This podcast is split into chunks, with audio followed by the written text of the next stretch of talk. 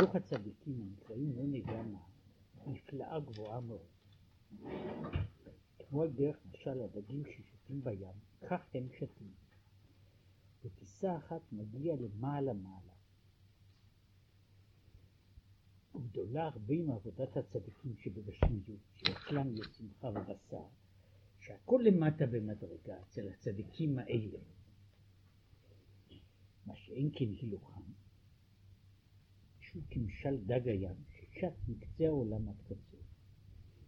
כך הילוכם ברוחניות בטיסה אחת, בתנועה אחת, עולים ומגיעים למעלה מעלה.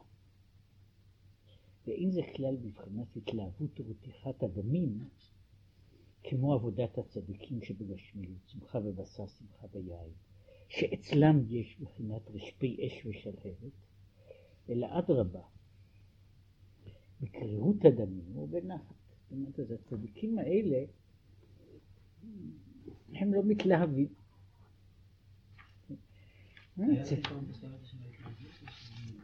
מה? היה להם פעם בשלב של ההתלהבות. זה נראה שהם נולדו ככה. זאת אומרת, הם אנשים שנולדים דגים כאלה. הם לא, זאת אומרת, הם לא, אצלם יש מה שקוראים לזה עבודה שבמוח. לא שני שלבים של... זה לא אבא של נראה, זה נראה שהם סוג אחר של אנשים.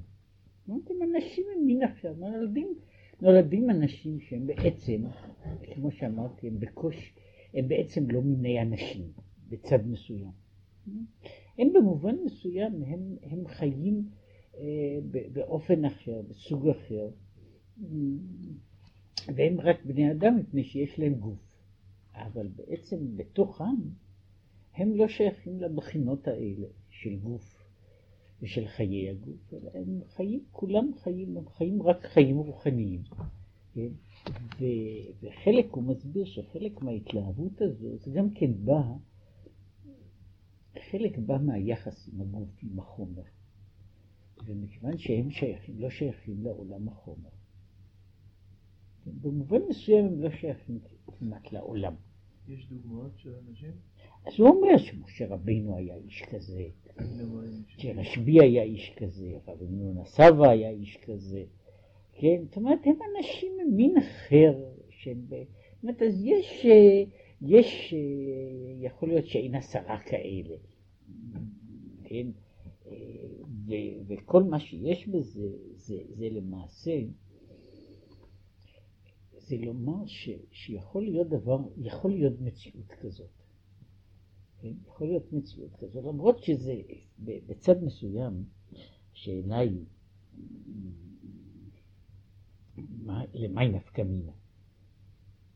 למי נפקא מינה? אז האמת היא ש, ש, ש, שזה לא פשוט החלוקה הזאת אה, בעניין, והוא אחר כך מסביר, כן, ב- שזה הוא הוא כל פעם, הוא מדבר על העניין הזה, שיש מעלה של צדיקים שהם רק ברוחניות, שאין להם שום דבר, אין להם בעצם התלהבות, הם, הם, אה, הם אה, עוסקים ב- בעבודה מפני שהם לא צריכים לעלות למעלה, הם כבר למעלה.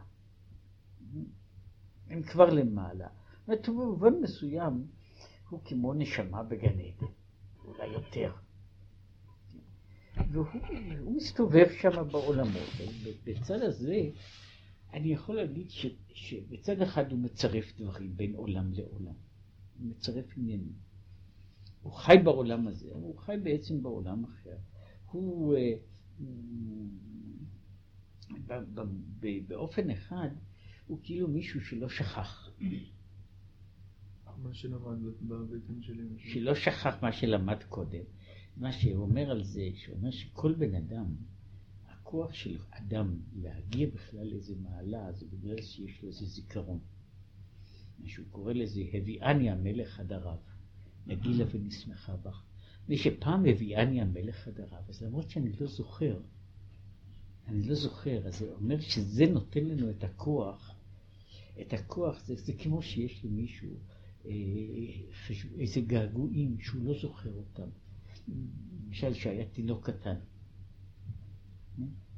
כשהיה תינוק קטן, הוא שמע משהו, אז זה לא שהוא זוכר את זה. אבל יש משהו בראש שמוכן לזה. מעניין שקראתי באיזה מקום על אותו דבר, על העניין הזה של רבי יהושע בן חנניה, שאומר אשרי יולדתו, שהייתה מביאה אותו בעריסה לבית המדרש. אז מה יש לילד קטן בבית המדרש? מה יש לתינוק בן, בן, בן, בן שבוע, מה יש לו לעשות בבית המדרש? אני זוכר ש, ש, שקראתי, עשו איזו בדיקה, חקירה באמריקה, על אנשים שהיו להם אומנות כושיות. שעד מניקות בעצם. אז ואחר כך עזבו. התברר שבהשוואה התברר שהאנשים האלה למדו יותר מהר לדבר במבטא של הכושי מאשר אחרים. זאת אומרת, אף על פי שהילד הזה לא היה בגדר של דיבור בכלל, אלא שהאומנת הזאת דיברה, היא פטפטה איתו. סתם כמו שמפטפטים תינוק שלא מדבר, כן? בכל זאת זה עושה משהו במוח, שהמוח נהיה מסוגל. ומהצד הזה אשרי יולדתו יוצא ש... זאת לא שהוא למד משהו, שהוא היה בן, בן שבוע או בן חודש, כן? אלא שהראש נהיה איכשהו כאילו נוצר נתיב כזה, שזה יותר קל לו להגיע לדבר הזה. זה אני אומר, זה על דרך הטבע. עכשיו, בצד הזה, מה שהביאני המלך עד הרב, יש לו כאילו זיכרון עמום, של היה משהו, שמשהו היה. וכיוון שמשהו היה, אז אני נזכר בזה. אז כשאני מגיע, זה, זה, יש, יש דברים כאלה שבן אדם מגיע לאיזה מקום שהוא לא זוכר בכלל, אבל יש לו איזו הרגשה שהייתי כבר פעם פה, הייתי כבר פעם במקום הזה, כבר ראיתי את זה, כבר הייתי פה. אז הוא אומר שזה, הסוג הזה של הדבר, הוא אצל סתם בן אדם. עכשיו, מה קורה אם מישהו לא שוכח? לא שוכח? כאילו הנפש, הנפש בגוף לא עוברת את כל, ה, את כל, ה, את כל המשבר. הוא נשאר עם כל, ה, עם כל מה שהיה לו קודם. אז ממילא כשהוא מגיע לעולם הזה, העולם הזה פתוח בשבילו. העולם הבא פתוח בשבילו. אז זה מעין, ה, מעין הדברים הללו. עכשיו, אני חושב שהעולם הזה, לפי הנראה לי, שבעולם הזה הוא מסתכל עליו כמו זר. הוא מבין אותו, מפני שיש לו גוף, אז הוא יכול להבין שיש דבר כזה כמו גוף.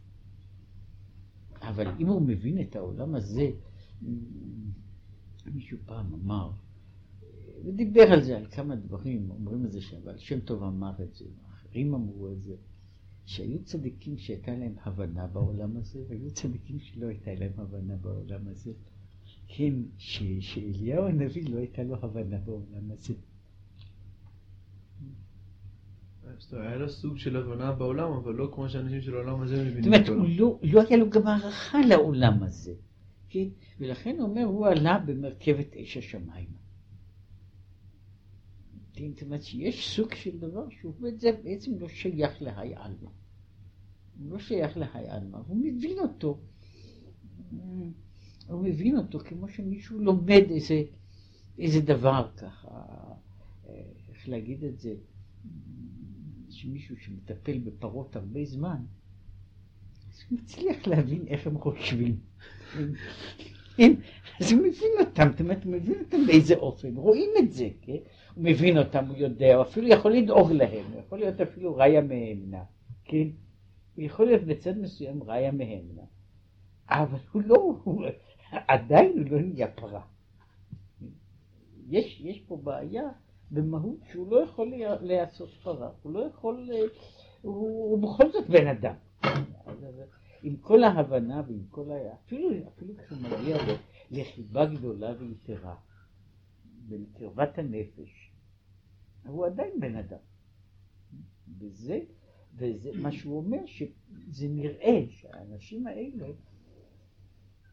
הם מכירים את העולם, לפעמים אפילו מחבבים את יצורי העולם. אבל הם, הם בעצם שייכים למין אחר.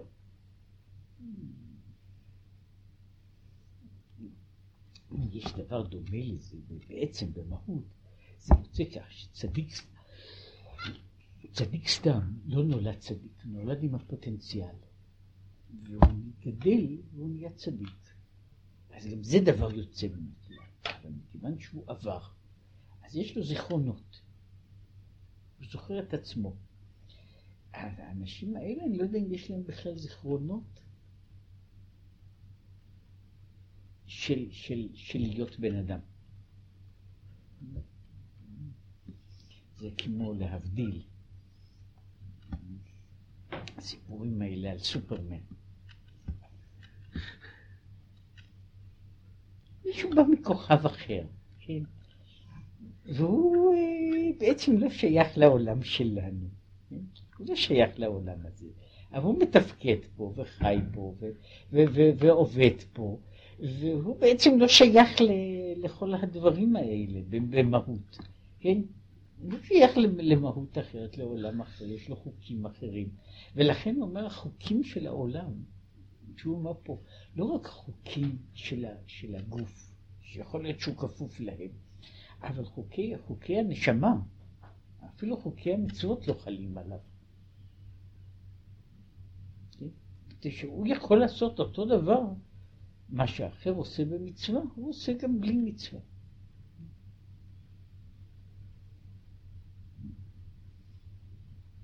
כן. אז הוא עוד לא בקביעות הדמים. אז הוא אומר ככה, בטיסה אחת מגיעים למעלה, ואי אפשר לבאר דבר זה בדיבור איך ומהו. איך זה יכול להיות שבן אדם, הוא נמצא בכל העולם, הוא עובר מעולם לעולם בלי שום, בלי שום מאמץ. כן? הוא לא צריך לטפס כאילו בעולמות, אלא הוא, בגלישה אחת, הוא נמצא כבר בעולם אחר. בעולם אחר. זה כאילו הוא רוצה, אני עכשיו רוצה להיות בכתובת זו, אז הוא מגיע לכתובת זו. ולכן לא קיים רשב"י בהיותו במערה כמה מצוות מעשיות, אלא הכל ברוחניות, למעלה מבחינת שמחה ובשר. זאת אומרת, אז הוא באמת לא אכל בשר בחג, ולא אכל מצה בפסח. ו- ולא היה לו לא לולב ולא אתרוג ולא דברים כאלה. אז אני, אני יכול להגיד שהוא היה 13 שנה, הוא היה עבריין גדול. כן? אז הוא אומר שהוא קיים, הוא קיים את כל מה שצריך לעשות. אז הוא עשה את זה, הוא עשה את כל התיקון שצריך להיעשות. בעצם פה הוא רוצה לומר שזה לא, זה לא המדרגה שאני מכוון כוונות. זה סוג, של, סוג אחר של בן אדם. זה סוג אחר של בן אדם, שבעצם, זה בעצם כמו שאני יכול לשאול. יש אגב שאלה גם בהלכה. האם אשתו של אליהו הנביא צריכה ייבום? האם היא יכולה להתחתן? היא יכולה להתחתן? הוא היה נשוי? אני לא יודע, מן הסתם, סברה, יש מצוות עשה, כן, מצוות עשה, כן. יכול להיות שהוא לא מסובר, הוא עשה את התיקונים. יכול להיות שהוא לא מצווה, בהחלט.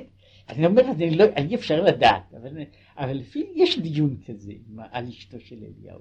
האם היא יכולה להתחתן עם מישהו אחר? אשתו של חנוך. אשתו של חנוך. כן, הייתה, הייתה לו אישה, כן. אז אני אומר, אז אשתו של חנוך. אשתו של חנוך זה היה לפני, לפני מתן תורה, כן? אשתו של אליהו, זה, זה שאלה, זה ש... יש שאלה כזו, בסוף מסקנה היא ש... שבעצם היא מותרת לכל אדם, מפני שהיא עכשיו אשתו של מלאך, למלאך אין אישה. כן? עכשיו זה שהוא, זאת אומרת, אז מה, מהצד הזה זה לא משנה, זה לא משנה שאני אומר שהוא, שהוא חי וקיים, כן? אבל הקיום שלו הוא קיום ממין אחר. בקיום המין ההוא, אז זה לא שייך, לא שייך לדבר שמישהי, שמישהי אשתו. עכשיו, בצד הזה, אז יוצא שהוא הוא מישהו אחר. מישהו אחר, וזה לא, לא שייך ל, ל, לדברים הללו.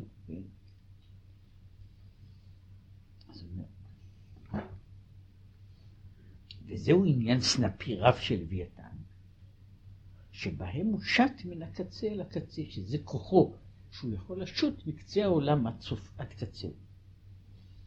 ולכן העולם כולו עומד על לוויתן, שמקיף כל העולם, כנודע בדברי חז"ל.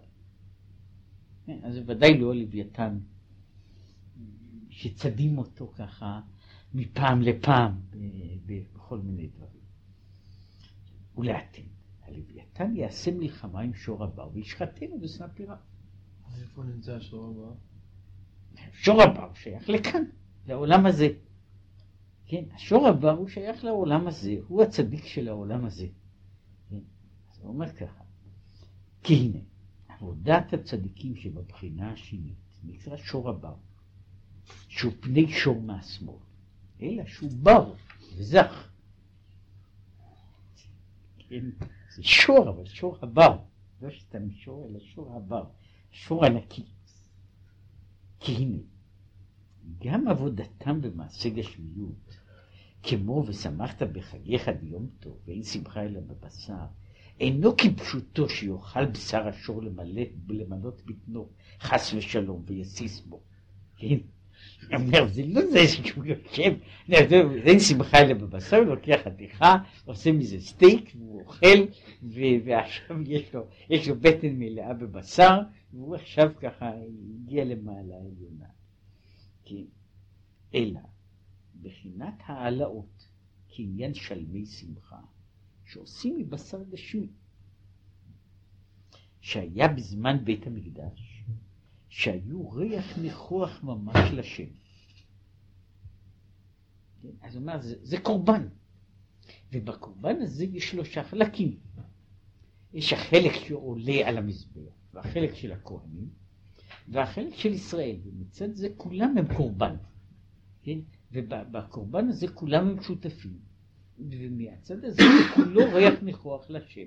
שמהצד הזה הוא אומר שמה שאנחנו מגדירים את זה, שזו הגדרה הלכתית לעניין של, העניין של קודשים וכולי, שכהנים משולחן גבוה כזכור.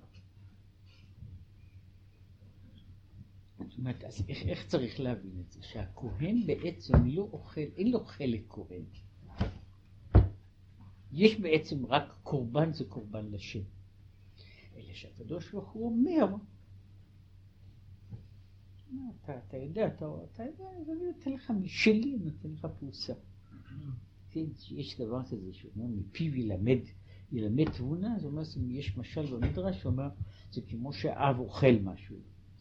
הוא יכול להגיד, פרוסה שהוא מחזיק בפה, אז הוא נותן לבן שלו. כן? אז זה עניין של, של, של אהבה, של, של, של, של חיבה יתרה. כן? אז אותו דבר שיש שלמי שמחה. אז גם אנחנו נהנים משולחן גבוה בעצם. ומהצד הזה, אז, אז אנחנו בעצם אוכלים את הקורבן. אבל זה, זה שאני אוכל אותו, אין הבדל מצד זה בין החלק שאני אוכל לבין החלק שעולה על המזבח מצד הקדושה. עכשיו, מהצד הזה זה יוצא שזה עניין של, וזה מה שאומר, על דרך זה, שמחה בבשר יום טוב.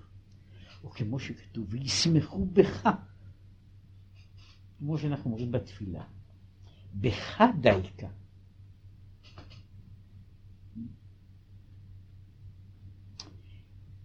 אלא שהוא לשון בקשה, למה הוא אומר ישמחו בך? ביום טוב. בלשון בקשה, שחרב בית מקדשנו. שלא חרב בית המקדש, אז היינו אומרים,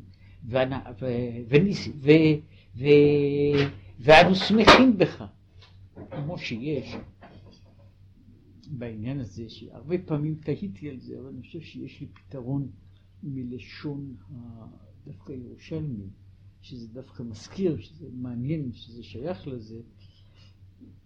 אה, מה אמרו בתפילת רצה בזמן שהיה בית מקדש קיים? כן? הרי לא אמרו ותחזינה עינינו בשובך לציון, כן? אז מה אמרו? לא, אבל מה אמרו שמה שזה, שזה, שזה, זה כל, שאנחנו אומרים מפני שההתחלה, במיוחד לפי נוסח ספרד, אומר, יוצא עמך, השם נותן בעמך ישראל, שאתה משל. שבט העבודה לדבר ביתך ואישי ישראל לתפילתם, והרע תקבל ברצון. אז זה, זה אישי ישראל, כן, אישי ישראל. אנחנו, אנחנו מדברים על הקורבנות. בסדר, אבל אני אומר שזה, שבשביל זה, בשביל זה, בשביל זה, אני לא, אני לא הייתי, את אומרת, זה מראש אמרו, שנחרב המקדש, אז שינו את הנוסח. אז עשו שינויים במקום שהיו מוכרחים, שאי אפשר, אי אפשר לדבר על המקדש, על המקדש, ב, אז יכול להיות שהיו תפילות שאמרו שמה, של, של, אה, של, אה, נאמר, של בוני ירושלים, אז אמרו את זה בנוסח אחר, אבל בשינוי קטן. כן? או את צמח דוד. כן? אז צמח דוד יכלו להתפלל גם בבית שני. כן? עכשיו, אז מה אמרו?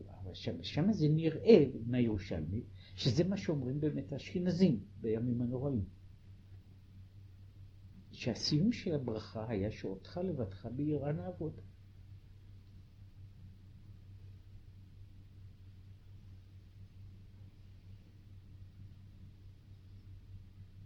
זה היה הנוסח, זאת אומרת, כך, כך היה הסיום של הברכה, כן? אז היה ברכה, הייתה רצה השם אלוקינו בעמך ישראל, לתפילתם שעה, כן? וקבל או רצה את העבודה בדבר ביתך ואישי ישראל, כן, וכולי, שאותך לבדך ביראה נעבוד, אז זה ברכת העבודה. מה? מה? מה אתה אומר? מפני שרצו לדבר על העניין הזה, על החזרת העבודה, המחזיר שכינתו, כן? אז לכן עשו את זה, אז שינו את הנוסח הזה, שינו את הנוסח. חוץ ממה שבימים שעוד מזכירים, וזה אשכנזים מפני שזה אה, אה, בכלל, זה אפשר לראות ביותר מאשר במקום אחד. זה נראה בכלל שההבדל בין אשכנזים וספרדים הוא מעין, לא בדיוק, אבל מעין ההבדל שהיה בין בבל וארץ ישראל. שבעיקר הספרדים הם מנהג בבל. בהרבה דברים. והאשכנזים הם מנהג ארץ ישראל. ויש כל מיני פרטים. בנוסח של התפילה? לא רק בנוסח, גם בנוסח של התפילה, וגם בכל מיני מנהגים, בפרטים של מנהגים. למשל, מהירושלמי כנראה עולה שמברכים על התפילין שתי ברכות. כמו שעושים אשכנזים. מה? רק אם אתה מדבר לא, אני יודע. אתה. לא, אז אני אומר, אני אומר שזה, שההבדל הוא, שההבדל הזה היה הבדל ב... במה שקוראים לזה הבדל, והסיבה היא גם סיבה בהיסטוריה. הספרד, ספרד, יהודי, יהודים באו לספרד, ספרד הייתה במשך זמן תחת השלטון של צפון אפריקה. צפון אפריקה הייתה המרכז הגדול. אחר כך הרבנים הגדולים, למשל הריף, אולי הוא נולד בפס, אבל הוא לא חי בפס. הוא חי בספרד כל, כמעט כל החיים שלו. כן? חושבים שהוא היה חי במרוקו. רוב ימיו הוא היה בספרד. כן? והתלמיד שלו, רבי יוסף אבן מגרש, היה כל הזמן בספרד. בספרד. למרות שהוא היה תלמיד, התלמיד המובהק שלו. אבל זה היה, אז התורה פשוט גלתה גם כן בגלל צרות ודברים כאלה. ושם היה, אז היישוב, והן בצפון אפריקה ובספרד, אז הם היו גם שותפים בשפה אחת. היו תחת, בזמן מסוים תחת מדינה אחת. היו שותפים בשפה אחת. אז תשובות הגאונים, רוב התשובות היו כתובות בערבית. רוב התשובות הגאונים, ורוב ספרי הגאונים כתובים בערבית. מזמן מסוים והלאה הם כתבו כמעט רק בערבית. רק תרגמו חלק מהדברים האלה, חלק כמובן, אבל הספרים שהם כתבו, הם כתבו, הם כתבו ספרים, בספרים בערבית. אז כל זה היה שלטון אחד. עכשיו, יהודי אירופה עברו מארץ ישראל ליוון, לרומא, ומשם המשיכו הלאה, לצרפת, לגרמניה והלאה. אז ממילא היה, המסורת שהם החזיקו הייתה מסורת אחרת. אני חושב שזה גם היה הבסיס גם של השינוי, שינויי המבטא וכל מיני שינויי מנהגים, זה היה, זאת אומרת, זה מה שיש הבדלים, אז חלק מהם הם באים, הם הרבה הרבה יותר קדומים, הם קדומים לפני שהייתה החלוקה הזו בכלל. החלוקה של מה שקוראים לזה, של, של ספרדים אשכנזים, אלא זו הייתה חלוקה בין אלה שהיו תחת, תחת המרות של בבל, לבין אלה שהיו תחת המרות של ארץ ישראל. אז יש באשכנז יש המון דברים מוזרים שהם לא כמו הגמרא. לא כמו הגמרא, אלא לפי נוסח, נוסחים אחרים. כל מיני דברים שיש יש כאלה ב, ב, במנהגים, בפרטים של מנהגים. וזה קשור ל, ל, לעולם אחר. אבל אז יכול להיות שבגלל זה נשאר אצל האשכנזים עוד שריד, שבימים הנוראים או בחגים, זה תלוי במנהגים, שאומרים שאותך לבדך בעירה נעבוד. שיש גם אפשרות, גם לה יש רמז, שהברכה הייתה השוכן בציון. איך סיימו את הברכה? השוכן בציון. ואז יכול להיות שהיה, שהיה גם נוסח כזה, אני ראיתי גם דבר כזה. בסינדור? לא בסינדור. עכשיו אי אפשר להגיד את זה, כן? לכן אם היה נוסח כזה, אז אי אפשר כבר להגיד אותו. הנוסח הזה שאותך לבדך בעירה נעבוד, זה אני יכול להגיד גם היום, כן? אף על פי ששינו את הנוסח בגלל, בגלל העניין הזה, כדי שיישאר ה... דומה לסיום. שיהיה, שהסיום יהיה מעין מעין הברכה. מכיוון שהברכה היא על החזרת העבודה. אנחנו קוראים לברכה הזו ברכת עבודה, אבל האמת היא שעכשיו אנחנו, זו בקשה על החזרת העבודה למקדש, לא על העבודה בעצמה. לא. אז הוא אומר, וזה נקרא שור הבר, בלשון בר לבב. פירוש, פירוש בשר זך ובר. דהיינו, שמחה לשם הנולד מזה ברשפי אש והתלהבות. אלא, שוב הוא חוזר, שאף על פי כן מילתא זוטרתא היא לגבי הילוך הנפלא של הצדיקים הנקראים לוויתן. למה? לפי שההתלהבות שלהם באה מדבר גשמי ובעל גבול. מה שאין כן ההילוך של אלה של הלוויתן, שבטיסה אחת, בקרירות ובנחת, מגיעים למעלה מעלה, שהיא גדולה יותר לאין קץ. ולכן, הוא אומר, הלוויתן נשחט את שור הבא. פירוש שיעלה אותו על ידי הטיסה שלו. וזהו בסנפיריו, שבהם ועל ידם עיקר העלייה, שזהו למעלה מכוחם עצמם של הצדיקים הנקראים שור הבא.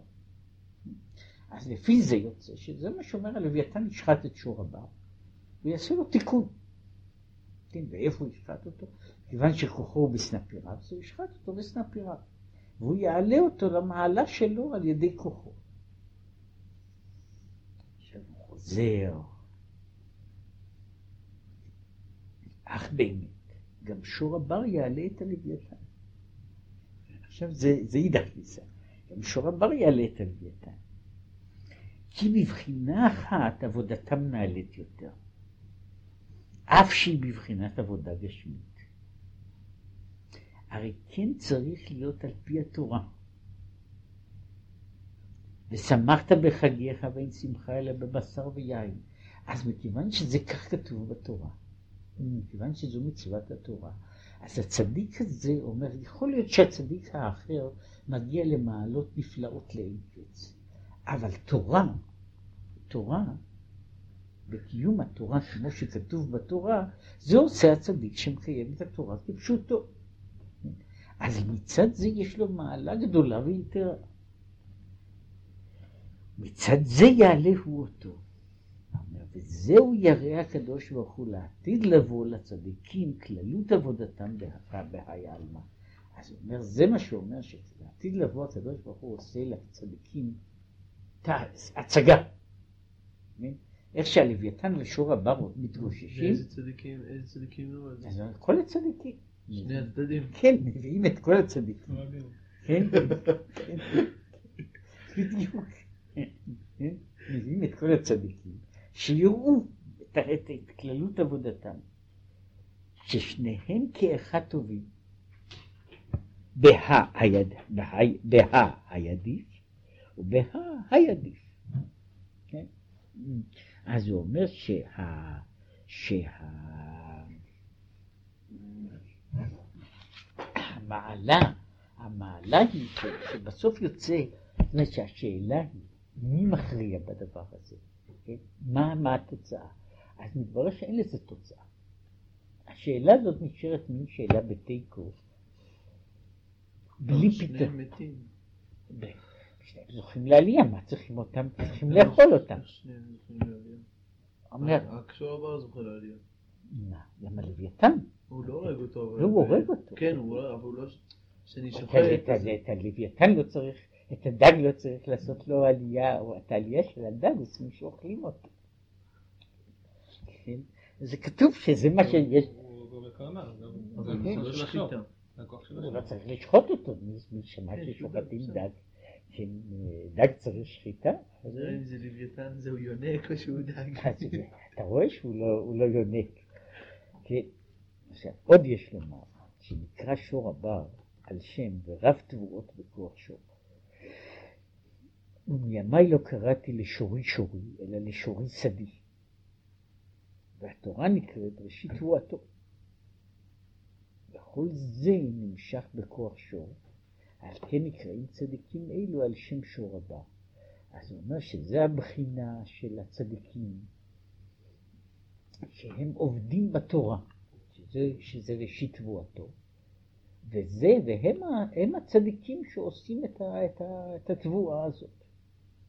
ועוד יש לומר, הנה מבואר לבחינת צדיקים אלו, זה עניין עמוד אחד וצדיק שמו, שכל העולם עומד על עמוד אחד וצדיק שמו, וזהו בחינת יוסף הצדיק. והוא נקרא שור, כמו שכתוב, בכור שורו הדר לו.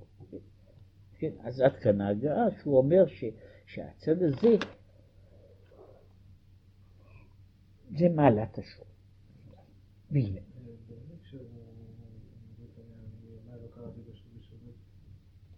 רבי יוסי אומר- הוא אומר שהוא כך קרא, הוא אומר, לא קראתי לאשתי אשתי, אלא לאשתי ביתי. כן? אבל מה הקשר של זה? לא, אז הוא אומר שזה זה, השור, זה השדה, השור והשדה הם היינו הך. לכן שהוא מדבר על זה ש, שקודש ישראל, השם ראשית תבואתו, הם השדה. שהשור והשדה הם אחד. לכן הוא אומר שקראתי לשורי שדי. כן? אז הוא אומר שהשור והשדה הם בעצם עניין אחד.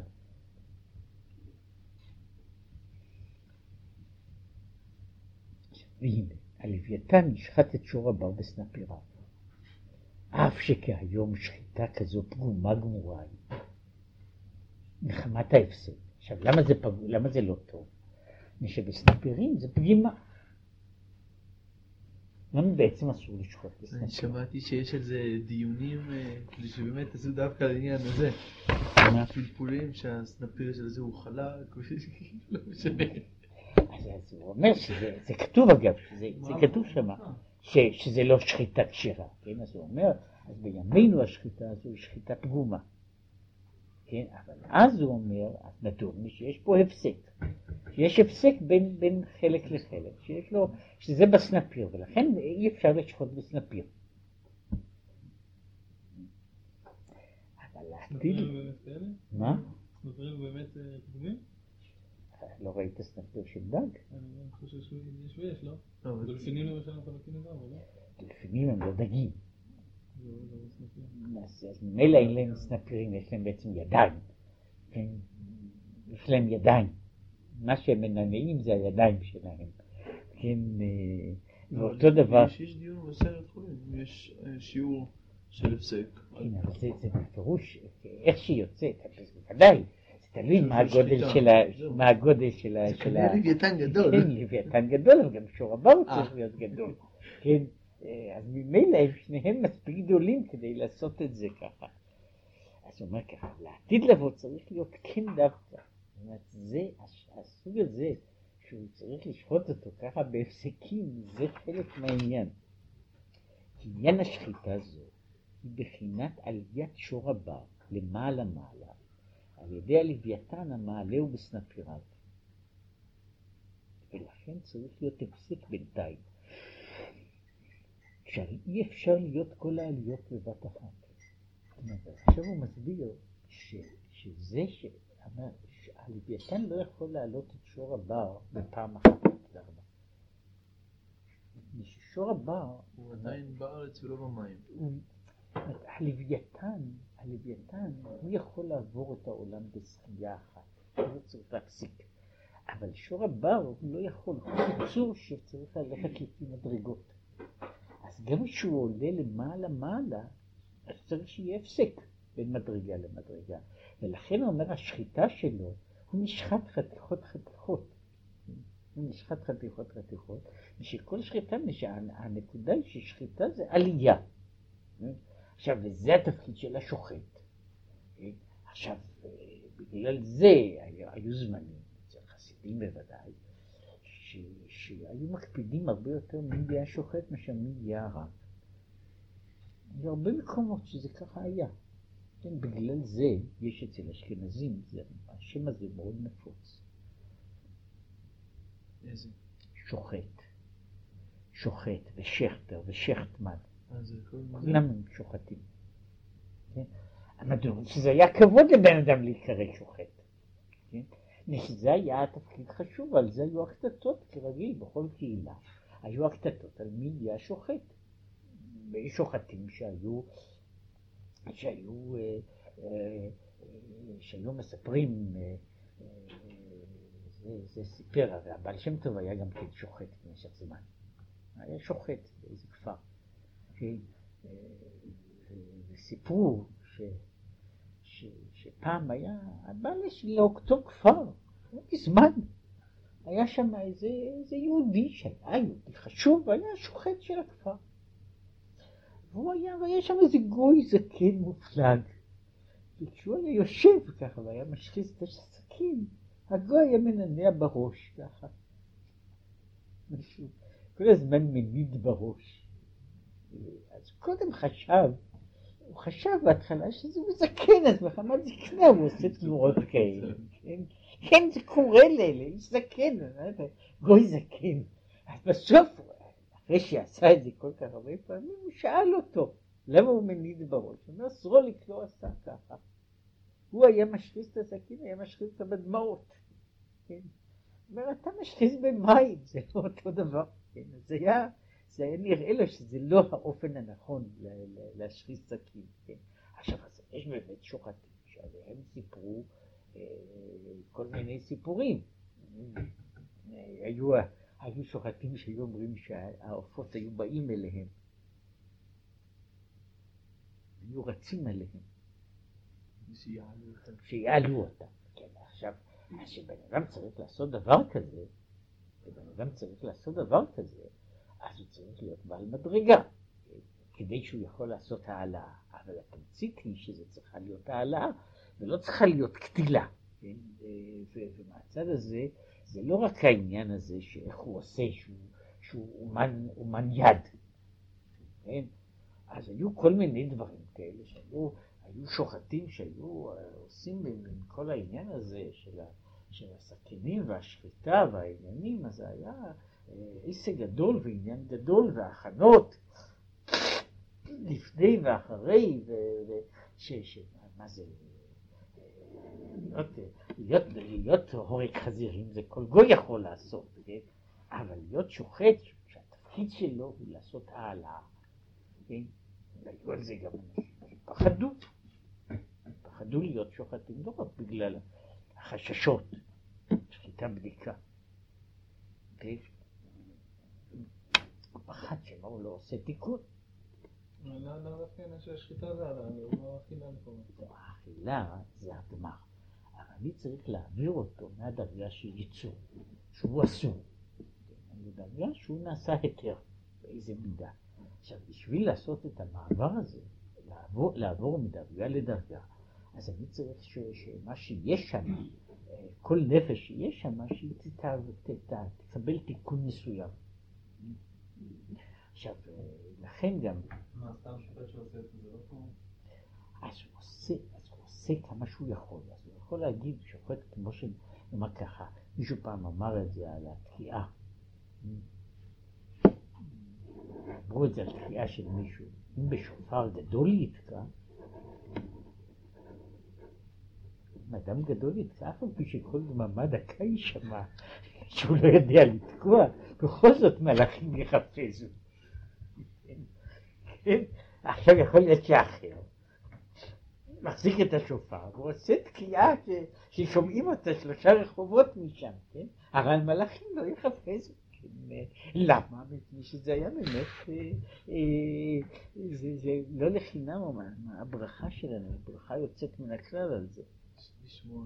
לשמוע קול שופר, כן? לא אומר לשמוע קול תוקע, לשמוע קול שופר, לא, אז בתור שופר זה בסדר. אם היה צריך לשמוע קול תקיעה, קול, רינה, קול זהו, אז זה קול שופר טוב. אז בתור קול שופר זה יצא קול מהשופר. וזה, וזה מה שיוצא. עכשיו, לתוכן הדברים, כן? אז זה דבר אחר. אז זה, זה נכון, אגב, לגבי כל מצווה. כן? זה סיפור שהיה פעם איזה צדיק אחד שאמר, הוא אומר, אני קונה אתרוג, משלם עליו הון תועפות, והאתרוג שלי הוא הדר של ההדר. פלוני, שהיה גם כן אחר כך צדיק מפורסם, הוא קונה אתרוג בת כמה אגורות. האתרוג גם נראה ככה, ומה שהוא עושה באתרוג שלו, אני לא יכול לעשות עם האתרוג שלי. כן? הוא עושה תיקונים גדולים. ואני מנהל אתרוג, כן? זאת אומרת, האתרוג שלי אולי יותר יפה.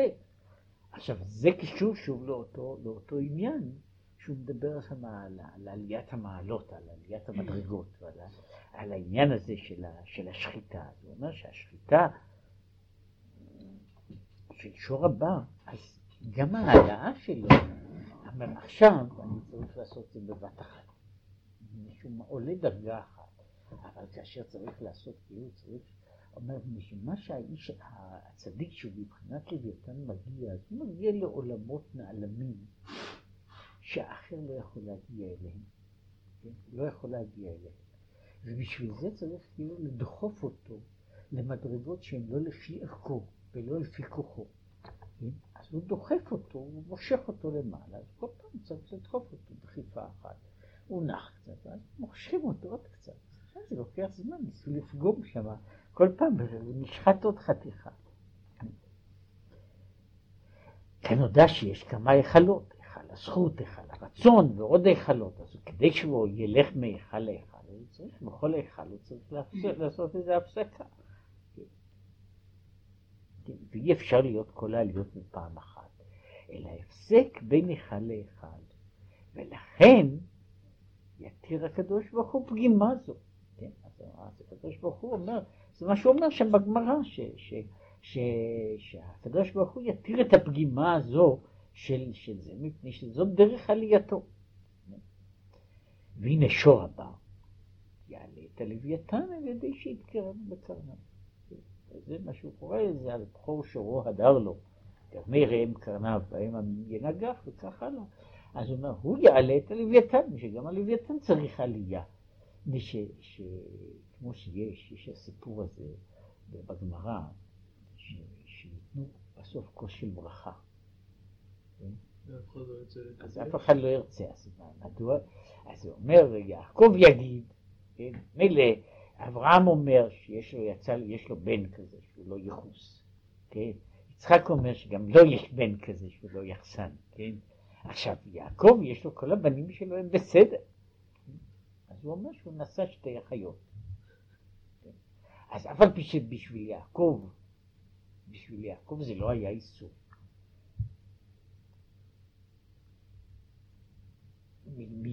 מאיזה צד. אבל בכל זאת, הוא אומר, זה דבר ש, שהוא אסור מ- מ- מ- מן התורה. כן? אז הוא אומר, אז בסוף זה הולך ככה מאיש לאיש, כן? איפה הולך הכוס ישועות הזה, כן? כן. אז, הוא אומר שלפי זה, לפי זה העניין הזה של העלייה וההעלאה של, של, של, של, של, של המעלה הזאת, זאת אומרת שמי שחסר לו הצד של הקיום המצווה בגשמיות, אז אף על פי שהוא במעלה גדולה ויתרה, אף על פי כן, אף על פי כן, החיסרון הזה הוא חיסרון מסוג אחר. זאת אומרת, ולכן אומר שגם משה רבינו לא יכול. כן? אז אף על פי שהוא, אומר, הרי משה רבינו מת על פי השם, כן? בעניין הזה. והוא, והמיטה שלו היא בשביל כל מיני עניינים, עניינים נשגבים. כן? אבל אף על פי כן הוא לא הגיע לארץ ישראל. כן? והוא לא קיים את המצוות של ארץ ישראל. אז באמת לא חלו עליו המצוות. לא חלו עליו המצוות. אבל בכל זאת זה חיסרון. זה חיסרון בעניין הזה מצד, מצד השלמות של, של, של המעשה ושל עשיית הדברים כמו שצריך לעשות אותם. וזה סוג אחר, שזה, שזה הצדיק, זאת אומרת, הצדיק הזה שעשה את כל העבודה ברוחניות, הוא עדיין מתקנא בצד מסוים בזה שעשה את כל מה שצריך לעשות כדי כדברי למהר, אתה מבין? אכל, הוא הגיע פסח, אז הוא לא עשה כוונות, אלא אכל מצה, כן? ואכל ולא עשה כוונות, ועשה ואכל מרור. אז יכול להיות שבמעלות, במעלות הקדושה, אז הוא נמצא אי שם למעלה. וזה שאוכל מצה, אז הוא בסך הכל אוכל מצה. אבל uh, עדיין חסר לו העניין הזה, שהוא שהוא התורה, התורה הנגלית לנו, והתורה הנגלית לנו היא קשורה עם, עם תיקון העולם הזה, וזה, אף על פי שככה, המאמר הזה, הוא, מה שהוא קורא לזה, הוא, אה, הוא מין מאמר אה,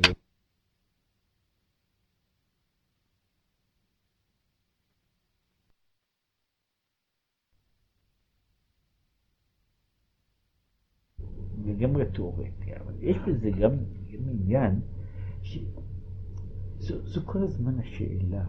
זו שאלה, וזו שאלה, שאלה גדולה. איפה נמצא היחס בין המצווה המעשית לבין הכוונה? כמו שהוא אומר, אין לזה פתרון חד משמעי.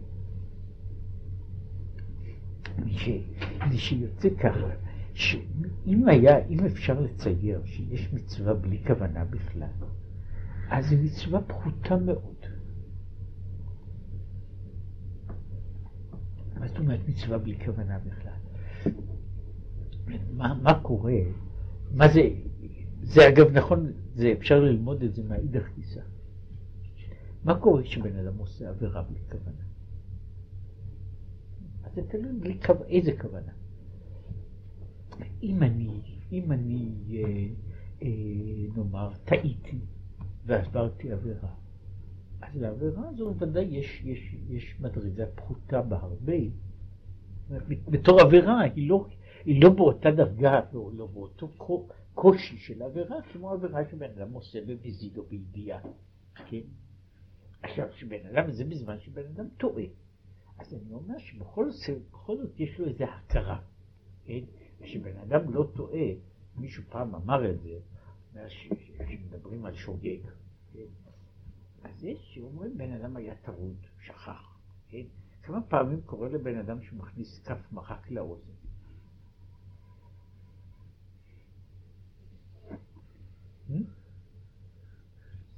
לא קרה לי אף פעם. לא, אז למה זה לא קורה? למה זה לא קורה? הרי קורה לאנשים, קרה לפלוני פלוני, מדליק אש בשבת. זה קורה, זה יכול לקרות. אני יכול להגיד שזה לא סתם הוא נכשל בזה, למרות שהוא נכשל בזה ברמה לא, לא, לכן אני אומר, לא, לא, אז אני אומר ככה, שברגע שבן אדם נכשל, זה לא דבר, יש דברים שהם כאילו עומדים נגד כל התודעה שלי, ודבר כמו זה, הוא לא חל עליי. הוא לא תופס, הוא לא, לא, לא מגיע. עכשיו, כשיש דברים שהם בגדר הזה, אז זה קורה שאני שוכח אותם. שאני שוכח אותם. וזה, וזה ביסודו של דבר, וזה לא דורש את הפסיכולוגים הגדולים, לדעת שכשבן אדם שוכח דבר, זה לא כל כך... אז שמע מינה שיש בזה איזה דבר. זה הזקן, ההוא פרויד, מספר שהיה מישהו, היה מישהו, היה איש מדע מפורסם, ויום אחד הלך להתחתן. והכלה הגיעה למקום שהגיעה, איפה שהיה צריכים להתחתן. ישב במעבדה, ועסק במה שעסק. ושכח פשוט את כל העניין. ואז הוא החליט בחוכמתו, כך הוא אומר הזקן, שהוא החליט בחוכמתו שהוא לא רק ביטל את הנישואים, ביטל את האירוסין, והוא לא התחתן מימיו. מדוע? ושהוא גילה שאם בן אדם שוכח דבר כזה, שמע מן שזה לא נוגע לו. אז למה לעשות צרות למשפוך? אז לא נוגע לו. אז הוא לא צריך לעשות לצל, לא צריך להתחתן. עכשיו, זה, יש בזה דבר אמיתי. בן אדם ששוכח איזה דבר, שוכח איזה דבר, אז יש מאמינה שיש משהו, וזה הטעם הפשוט, על פי פשוטו ממש, מדוע בן אדם מביא קורבן על עבירה שעבר בשוגג. מפני שהוא עבר עכשיו. יש דבר שבן אדם עובר בפחות רצון, הוא עובר באונס. עכשיו יש גם בזה כמה וכמה דרגות. מה זה בא להגיד לבן אדם אם הוא עבר באונס? עכשיו, כשבן אדם עובר באונס, אז אין עליו שום חיבור. עכשיו, זה מה זה תלוי? זה תלוי, זה תלוי איזה מיני אונס. אז יש כמה מינים של אונס. יש אונס, שזו השאלה שאני אומר שעל זה אומרים את הווידוי של על חטא שחטאנו באונס וברצון. יש מין משחק בין אונס ורצון. האם זה באמת אונס הוא אונס? כמה אני רוצה? כמה אני רוצה. עכשיו, יש בתוך הדברים האלה, יש בזה דקויות. מפני שלמשל מעמידים בן אדם, אני מעמיד בן אדם בפני ברירה. לפעמים ברירה נניח שהיא שייכת לענייני בריאות.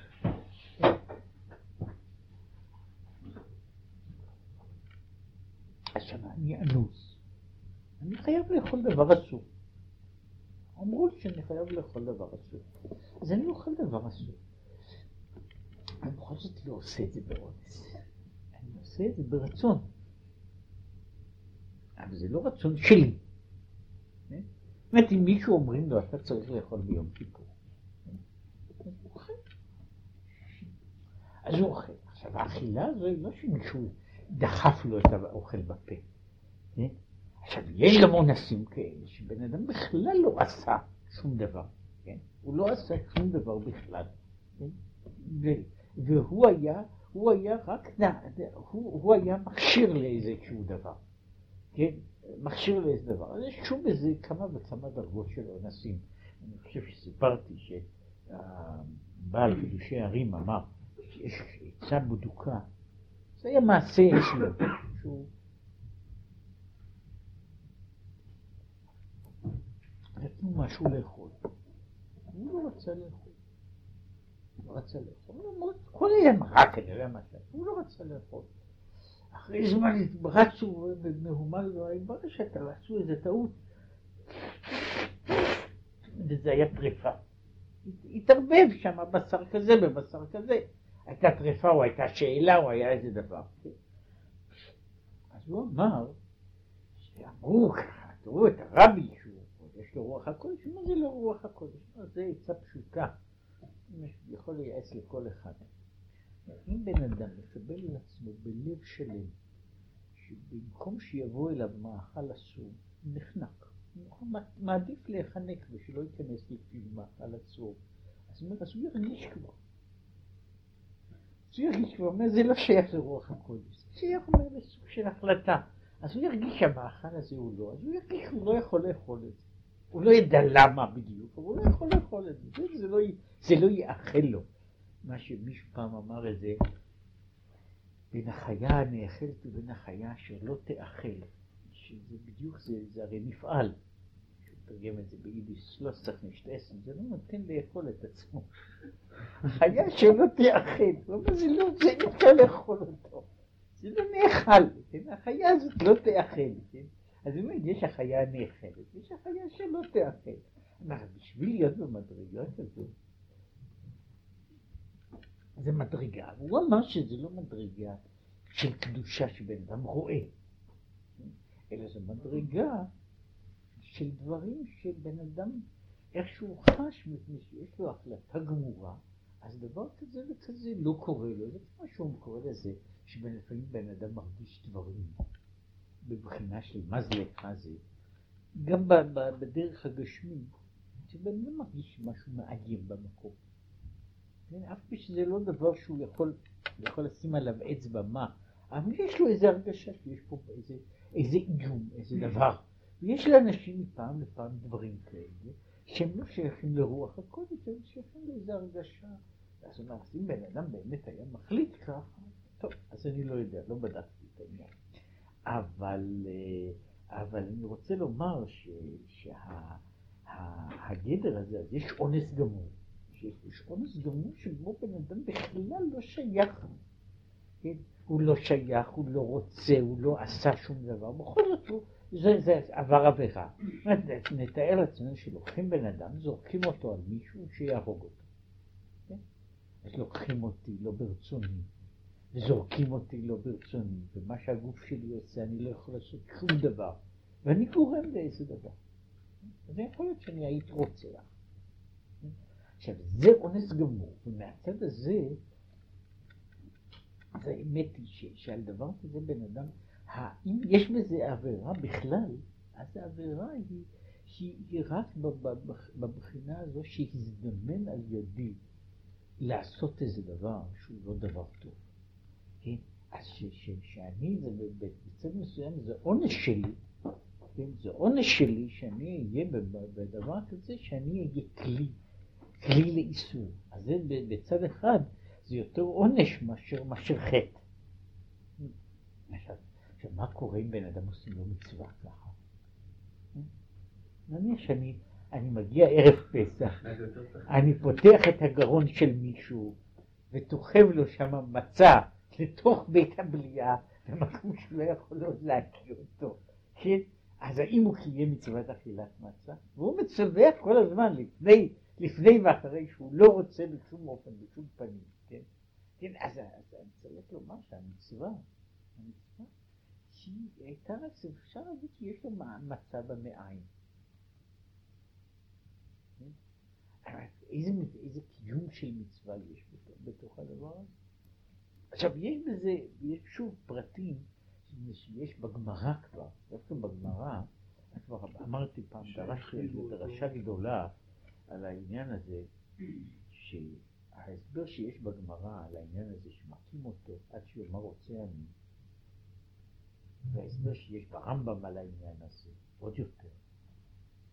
וההסבר שמופיע בתניא על זה, הם הסברים שבתניא מופיע הסבר כל כולו רציונלי, ממש של התווכח. וברמב"ם מופיע הסבר שהוא דרך חסידות. איך הרמב"ם מסביר? הרמב"ם אומר שבעצם האדם היה רוצה לעשות מצווה, אלא יצר הרע לא נותן לו. מלקים אותו עד, שהוא מתרצה. אז כשהוא אומר רוצה אני, אז הוא באמת רוצה, כן? אלא מה היה לו יצר רע? היה צריך קצת להלקות את היצר הרע. זילקו את היצר הרע, אז עכשיו הוא רוצה. זה מה שאומר הרמב"ם, שזה מוזר, אבל ככה הוא אומר. עכשיו, בתניא הוא אומר דבר שהוא בעצמו נושא, הוא נושא, אפשר היה לעשות מזה, אפשר היה לעשות מזה הרבה חידושים בעניין שלו, הוא מחלק בין חפץ לרצון. חפץ זה מה שאני משתוקק אליו. רצון זה מה שאני מחליט לעשות בתוך תנאים מסוימים. בתוך התנאים הנתונים. עכשיו הוא אומר, יש לגבי קיום המצוות, לגבי קיום של כך וכך וכך מצוות, אני לא, לא דרוש לי בעצם חפץ, אלא מה שאני נתבע לו זה רצון. ולכן, למשל, לגבי מקח וממכרו, גירושי אישה, זה מספיק שבן אדם רוצה. אז השאלה היא, האם בן אדם חפץ לגרש את אשתו? מה זה בערך אותה שאלה, האם בן אדם חפץ שיקטעו לו רגל בניתוח? בוודאי לא חפץ בזה. אבל הוא הולך לניתוח והוא חותם, אני רוצה שיקטעו לי רגל. למה? מפני שבתוך התנאים הנוכחיים, זו ההחלטה שלי. כן, זו החלטה שלי, זאת החלטה שהיא באה מתוך רצון אבל לא מתוך חפץ. ולכל עניין ששייך לעולם המעשה, אני לא דורש יותר מאשר רצון. זו החלוקה. עכשיו זאת החלוקה לגמרי, הייתי קורא לזה לגמרי, לגמרי קרה. כן? כן? לגמרי קרה, והיא עומדת על, על חלוקה שהיא חלוקה אמיתית מצד העניין. כן? שרצון בכלל, כל רצון, הוא בחירה בין שני דברים, שהם לא בהכרח, אני בוחר בדברים הנוחים ביותר, שבעצם מה שקוראים לזה, מדוע תלו וזה בין זה בין איזבין. מדוע? מפני שהוא אומר, בכלל בן אדם לא רוצה למכור משהו מרכוש שלו. בן אדם לא מוכר את הרהיטים שלו מפני שהוא מתחשק לו. למה הוא מוכר רהיטים שלו? הוא צריך כסף. אז בעצם אם אני שואל אותו, אתה באמת רוצה למכור? הוא אומר, אני לא רוצה למכור, הייתי רוצה לקבל את הכסף בלי למכור. אלא מה? בתוך התנאים הנוכחים אני רוצה. אז ממנו יוצא שהרצויה בזה, או בגירושי אישה, או בהרבה דברים אחרים, כן? היא רצויה מצד זה שאני אני צריך להסכים שזהו הפתרון הנכון בשעה הזאת. עכשיו, אז, אז מה קורה אם בן אדם לא חושב ככה? אז מלקים אותו, ואז כשמלקים אותו, זה אומר באמת הוא רוצה לגרש, הוא באמת רוצה לגרש. אבל אם אני מלכה אותו אז שיגיד שהוא נותן לי. אז לכאורה הוא אומר, הנה, תיתן לי מתנה. אז נותן לך מתנה. אני באמת, באמת מלכה אותו. ובצד הזה השאלה, השאלה שמדוע זה לא יהיה, מדוע זה, זה לא יהיה קניין, קניין שלם, אז זו תהיה שאלה האם יש בזה, האם יש בזה גמר דעת או לא גמר דעת, והשאלה לגבי מתנה זו תהיה שאלה מה, מה כוח ההקניה שיש במתנה, מאיפה זה נובע. כן? האם בן אדם יכול לתת מתנה מפני שהתנאים אונסים אותו לזה, והשאלה, מהו האונס השייך לגבי מתנה? ושיש באמת דעות שמתנה היא לא שונה ממכר. היא לא שונה ממכר. והשאלה היא אם, אם, אם, אם ישלמו לי פחות מהמחיר, האם זה מתנה או שזה, יהיה, או שזה מכר, כן? שיש לי אחר כך תביעה על העניין הזה, תהיה אותה שאלה. אבל בתמצית אני אומר ש, שיש דבר כזה, שיכול להיות שאני אומר, בשביל מתנה אני צריך לתת מרצון גמור, מה שקוראים בספרים. מה? שימכור לי בשקל. אז השאלה אם זה בהתנדה או מכירה, כן? אם הוא מוכר לי בשקל, אם זה נקרא, אם זה נקרא מכירה, או שהוא צריך לשלם, אה, שהוא צריך לשלם כשוויו. אז אני אומר שזו הסברה של חלוקה בין, בין סוג הרצון הנדרש בשביל פעולה משפטית. כן, אז זו חלוקה, חלוקה אחרת. עכשיו, החלוקה הזו מצד, אז מה, מה אני אומר? מה עולה מכאן לענייננו? לענייננו עולה דבר כזה, שמצד אחד, אני, אם, אם אני עושה מצווה סתם מצווה, שקוראים מצוות אנשים מלומדה, מהי מצוות אנשים מלומדה? מה הכוח שלה? אני אומר שהכוח שלה הוא שהיא בנויה לאיזושהי כוונה. יש לו כוונה מכללה. זאת אני רוצה להיות יהודי, ואני מסכים שאני רוצה להיות יהודי. אז צריכים ללכת להתפלל, צריכים לעשות להניח תפילין. אני כבר לא יודע בעצם למה, אז אני עושה את זה. אבל זה לא שאני עושה את זה, זה הם ולאו ממש. כן? זאת אומרת, אף על פי שיש בזה הרגל, אם אני מוציא את המעשה, יש בזה איזה כמות כלשהי של כוונה. יש בזה כמות כלשהי של כוונה, כן? אבל זה כמות, זה משהו קטן. עכשיו, כשבן אדם אה, עושה את זה, והוא חושב שהוא עושה לשם מצווה, אז ודאי יש לזה, זה בדרגה יותר גבוהה של כוונה. וכך אפשר לעלות הלאה והלאה. זה שהדרגה של המצווה, הדרגה של המצווה היא הולכת ועולה לפי הכוונה. אז יש לנו פה מין בעיה, שמצד אחד אני לא יכול לעשות כוונה בלי מצווה. כוונה בלי מצווה, אף שיש לנו דבר כזה, שמי שרצה לעשות מצווה ונאנס ולא עשה, מעלה עליו הכתוב. מעלה עליו הכתוב, זה דבר יפה, אבל שאגב מראה, מעלה עליו הכתוב זה אותו עניין כמו הלוויתן הזה. זה לא עבודה בגשמיות, כן? נניח שאני רציתי להניח תפילין ואני לא יכולתי, כן? אז מעלה עליו הכתוב כאילו הניח תפילין. כאילו הניח תפילין. אז השאלה היא, האם זה נקרא באמת שהוא הניח תפילין? ולכל כל מה ששייך בדברים האלה. זה אחת השאלות, אם מעלה עליו כתוב, גם מוציא אותו ידי חובה.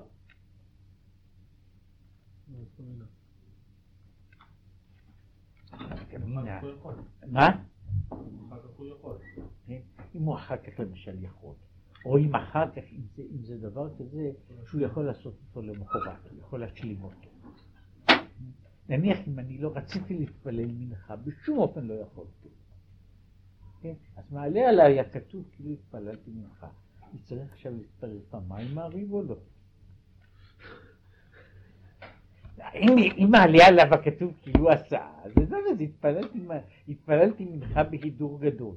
מה קורה? זה קורה לפעמים שבן אדם בשום אופן לא יכול. כן? בשום אופן לא יכול. אני אומר שהוא מעלה עליו כתוב, מעלה עליו הכתוב, אבל אה, אה, בכל זאת חסר שם משהו. כן? אז, השאלה הזו, מה היחס בין הכוונה, פעם אמרתי את זה, רק לגמור את העניין הזה עם מספרים, רק בשביל לצייר את מי שככה שייך לזה.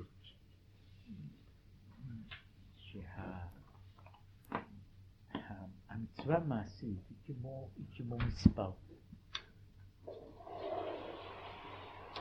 והכוונה זה, ה, זה החזקה.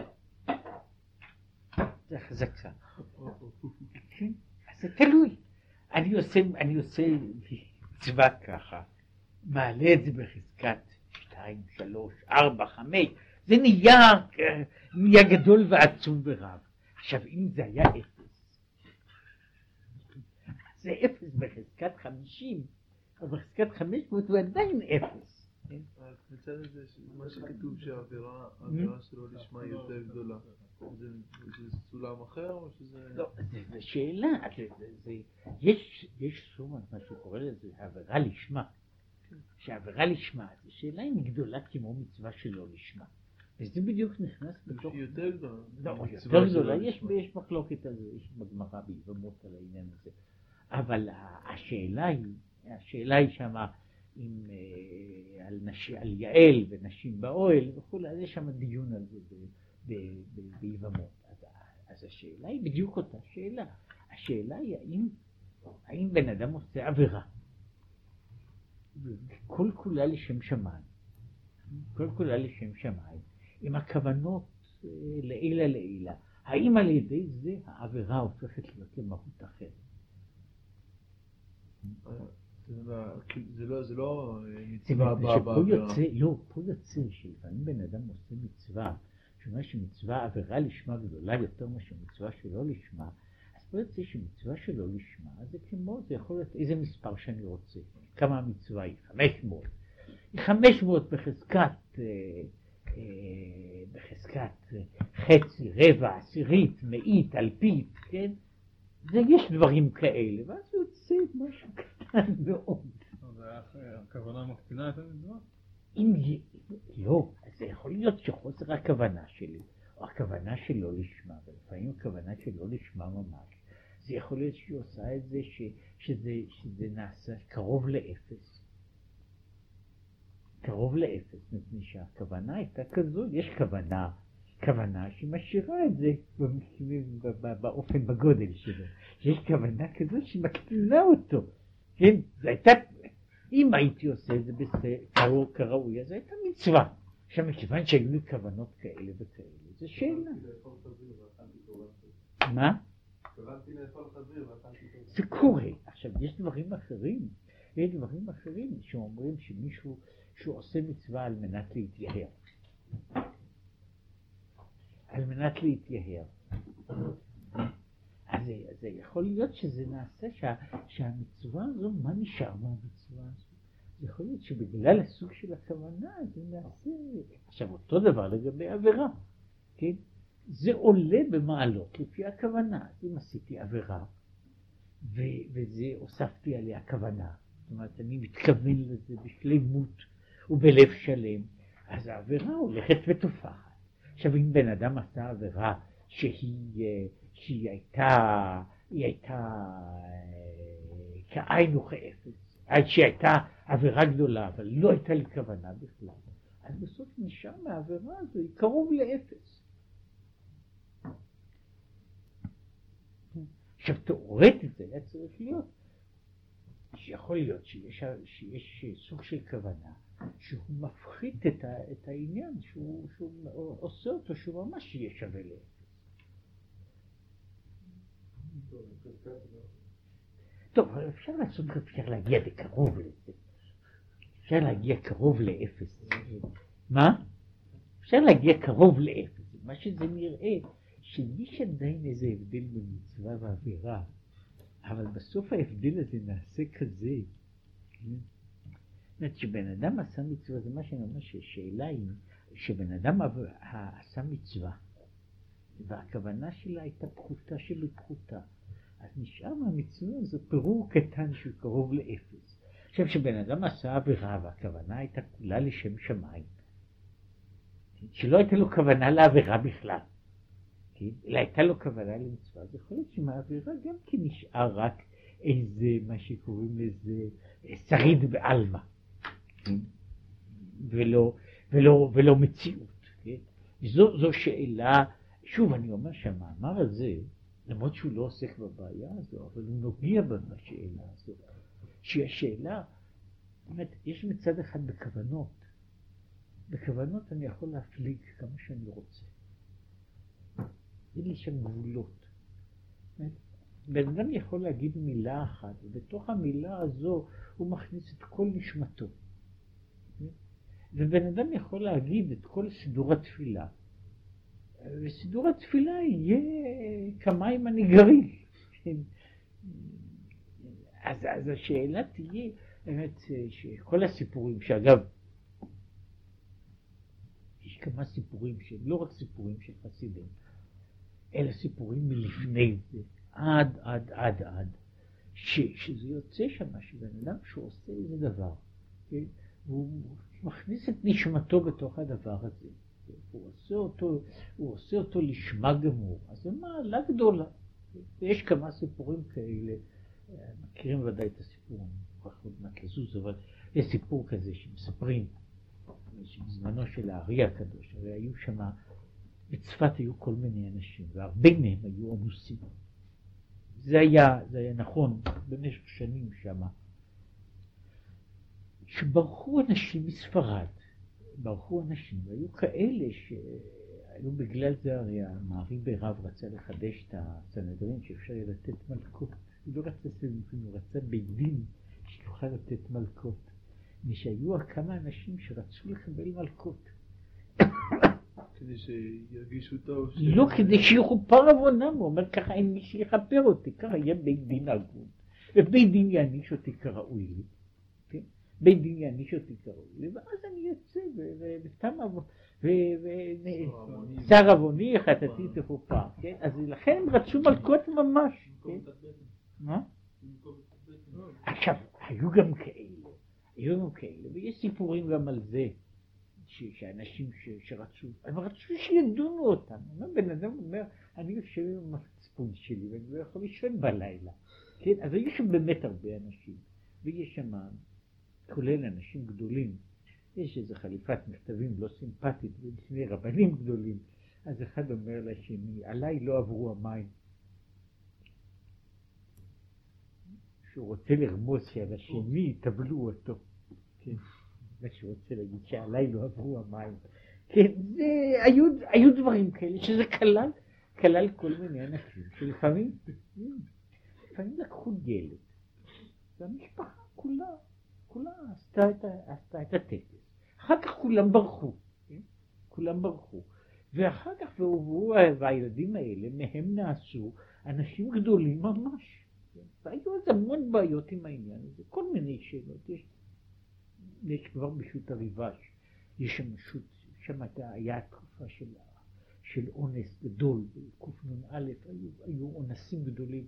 יש פשוט הריבה שיש תשובות, תשובות, תשובות על, על הנושאים, על היין שלהם, על המצות, על הקידושין שלהם, על הילדים שלהם, כל מיני שאלות. השאלות האלה אחר כך עלו עוד פעם, ושהרבה מהאנשים היו לפי שעה הם העמידו פנים, ואחר כך ברחו. אחר כך ברחו, וזו הייתה שאלה, אה, זה, וזה שוב, וזה, יש גם הבעיה הזו, מה שהוא אומר, הרמב"ם, הרי זה האמת היא שזה עדיין, שוב, זו אותה בעיה, זה לא נקרא רצון. אף על פי שהייתה לו ברירה. הוא עדיין עשה עבירה באומץ. הוא לא עשה אותה מישהו רצה לעבור. לא חשוב, אבל זה, זה סיפור, סיפור, ל, סיפור לעצמו. אז ביניהם גם היו אנשים שהיו יראי שמיים גדולים ועמי ארצות. יש, אני חושב שסיפרתי, יש ספר, קבלה, שנקרא שער השמיים. והמחבר היה גם כן מן האנוסים. כך ברח, ברח מספרד, הוא היה איש, איש גדול ומלומד חשוב, והיה איש חשוב, אני חושב שהוא היה, היה קונסול של ספרד במרוקו. כן. הוא היה איש גדול במרוקו, הוא עשה שם, כנראה הביא את המשפחה וברח מספרד והלך להולנד. והוא היה עסק, ישב עסק בתורה וכתב ספר בקבלה. אבל הוא כותב שהעברית שלו לא מספיק טובה, לכן את הספר הוא כתב בספרדית. זה ספר קבלה, שהוא ספר חשוב עד היום, אבל הוא לא נכתב במקור בעברית, מפני שהמחבר לא ידע מספיק עברית. זאת אומרת, הוא הרגיש שהוא לא מסוגל לבטא את עצמו כראוי בעברית, לכן הוא כתב אותה בשפה שהוא ידע. אז אני אומר שהיו כאלה. זה סיפור מעשה שסיפרו שהיה שם איש שלא ידע באמת שום דבר, והיה ירא שמיים גדול, ושהיו באים אליו הילדים להתברך בליל שבת, היה אומר להם מה שהוא זכר, שאילו ואילו נשרפים מבית הדשן. ככה היה מניח ידו עליהם, ואומר בכוונה גדולה. כן? ואז אה, היה שם אצלו פעם אורח, הרב חשוב, ו... ואמר לו, הייתכן, אתה אומר לילדים, אתה יודע מה אתה אומר, והסביר לו מה הוא צריך להגיד, אז הוא לימד אותו. עכשיו האיש הזה, שלפי כל הסימנים הוא היה מר ברבשי, הוא לא קלט, הוא הפסיק לברך את הילדים. אז סיפרו שהארי הקדוש קרא לאיש ההוא, ואמר לו שידע שבגלל זה שהוא מונע, מנע את הברכה מהאיש הזה, אז הוא בגלל זה הוא ימות. הוא עכשיו יתחיל להיות חולה, ואין לי תקנה אלא דבר אחד. יקראו לאיש הזה וישים ידו עליו ויגיד לו אילו ואילו נשרפים בית הדשן ואז הוא יבריא ואם לא אז הוא יישאר, הוא ימות מהמחלה, מהמחלה הזאת. מה? הוא הבריא אחרי שהוא קיבל ברכה כזאת. יש כיוצא בזה, יש הסיפור עם ה... שהוא גם כן סיפור מפורסם, וישנו באמת בשפחי הארי. אני חושב שבשפחי האוויר ראיתי את זה. על האיש גם כן מהנושאים שהיה מניח חלות, חלות בארון הקודש, כן, כדי לקיים את המצווה. עד שבסוף גילו לו את העניין, וגערו בו יפה יפה. כן? ואז הוא אומר שהרי הקדוש אמר לו שהוא ימות, לרב הזה, שהוא ימות, שבזמן שחרב הבית לא היה נחת רוח כזה. כמו מהיהודי שהיה שם את החלות שם, שמע שהיה אוכל. כן?